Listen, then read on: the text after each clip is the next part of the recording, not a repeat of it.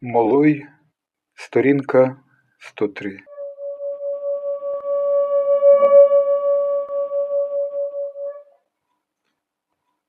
Отже, я був змушений зупинятися дедалі частіше. Я невпинно говоритиму про це.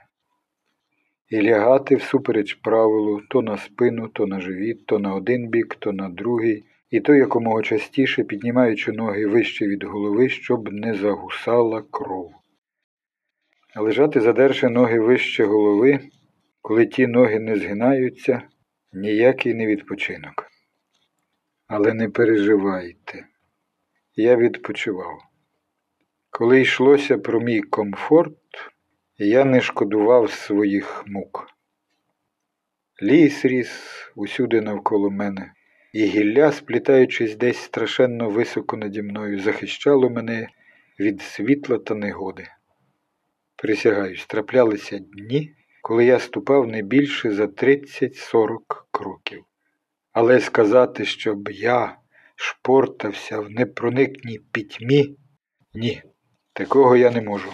Я шпортався, але пітьма не була непроникною. Панували своєрідні сині сутінки, більше, ніж достатні для моїх здорових потреб. Я дивувався, чому ті сутінки не зелені, а сині, але бачив, що вони сині і, напевне, й були такі. Червонясте сонячне проміння, змішуючись із зеленню листу, давало синій відтінок. Отак я міркував.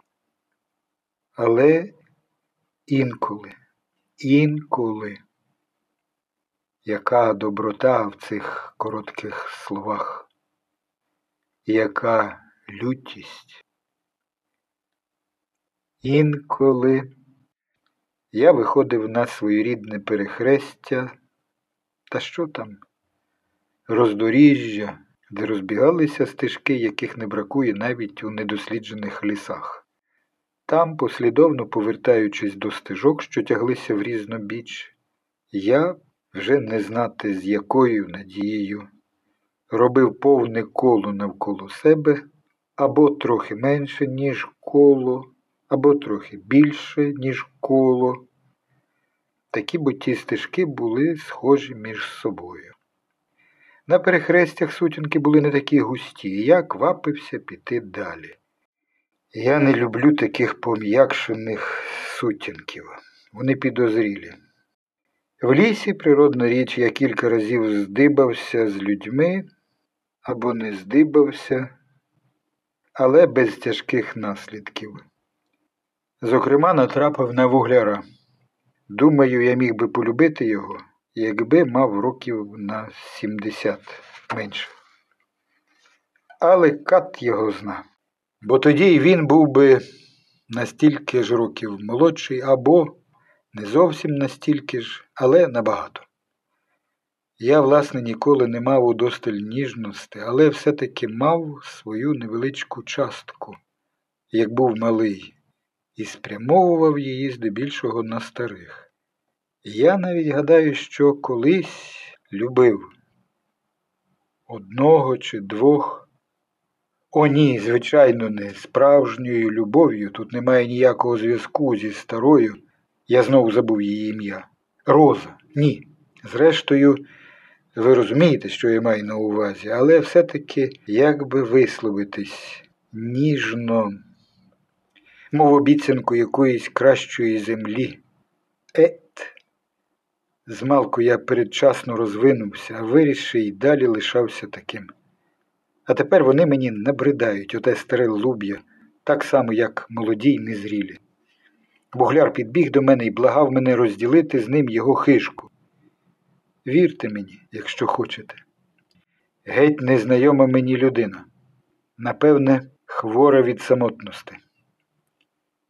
Я кажу вугляр, а власне не знаю нічого. Просто я бачив десь дим, а дим я помічаю завжди. Відбувся довгий діалог, у ряди годи його уривали стогони. Я не міг спитати в нього про дорогу до свого міста, бо й досі не міг згадати його назви. Я спитав у нього дорогу до найближчого міста, знайшов потрібні слова та акценти. Він не знав. Він, мабуть, народився в лісі і, напевно, прожив там увесь вік.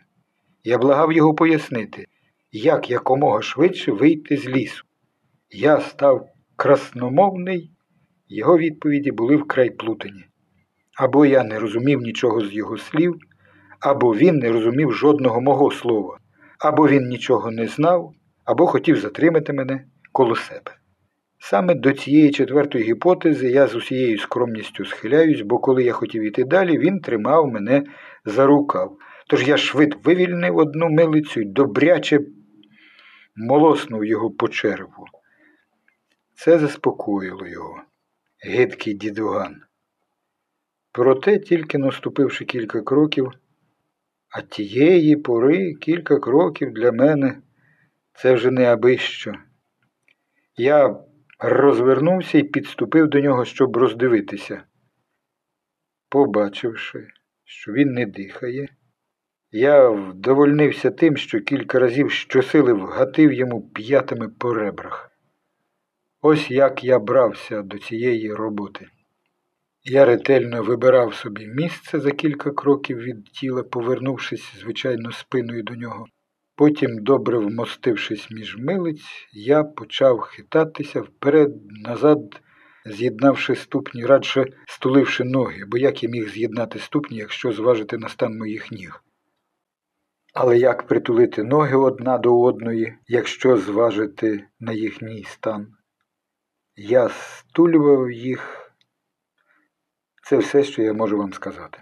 Все залежить від міри або не стулював.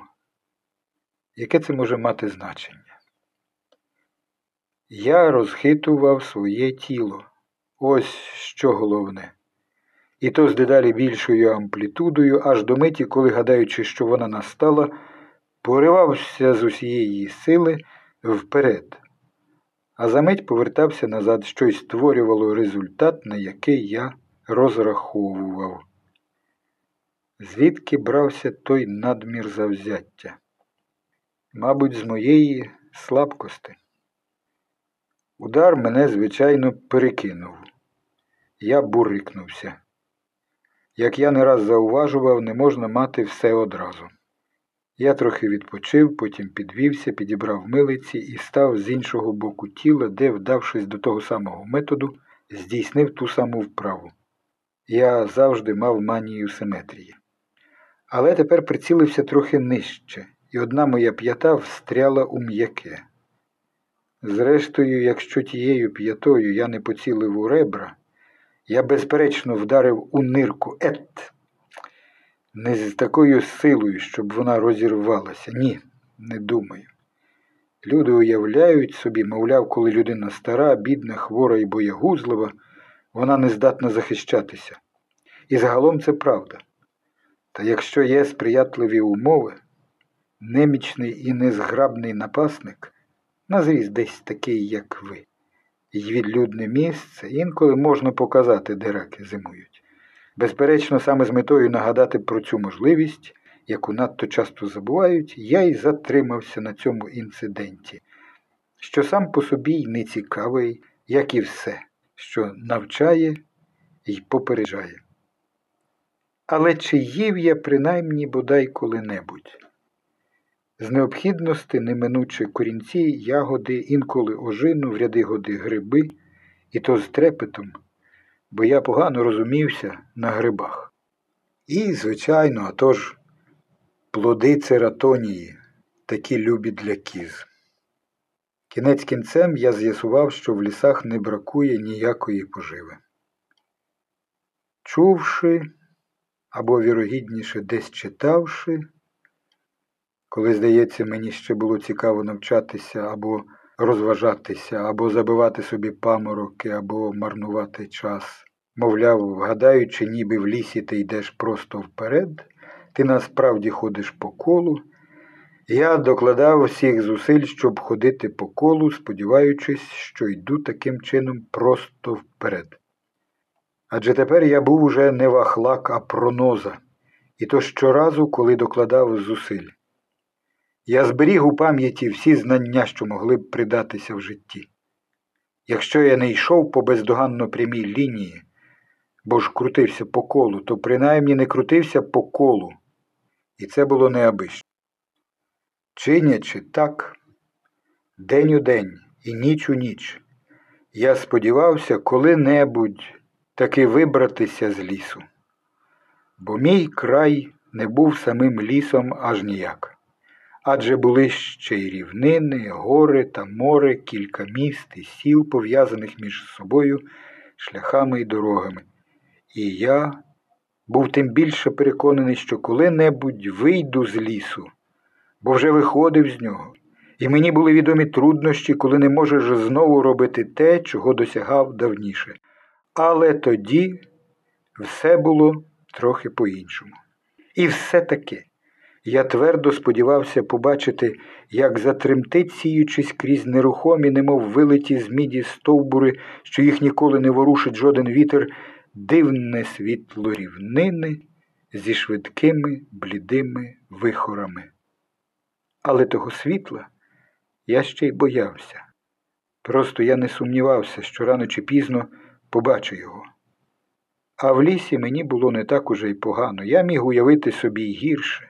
В лісі я міг би лишитися до віку, і то без великого жалю, не дуже б плакав за світлом, рівниною та рештою принад мого краю.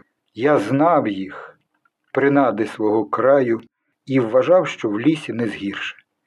На мою думку, він не тільки був вартий їх, а мав над ними ще й ту перевагу, що то був я. Ну, хіба не дивний спосіб сприймати речі?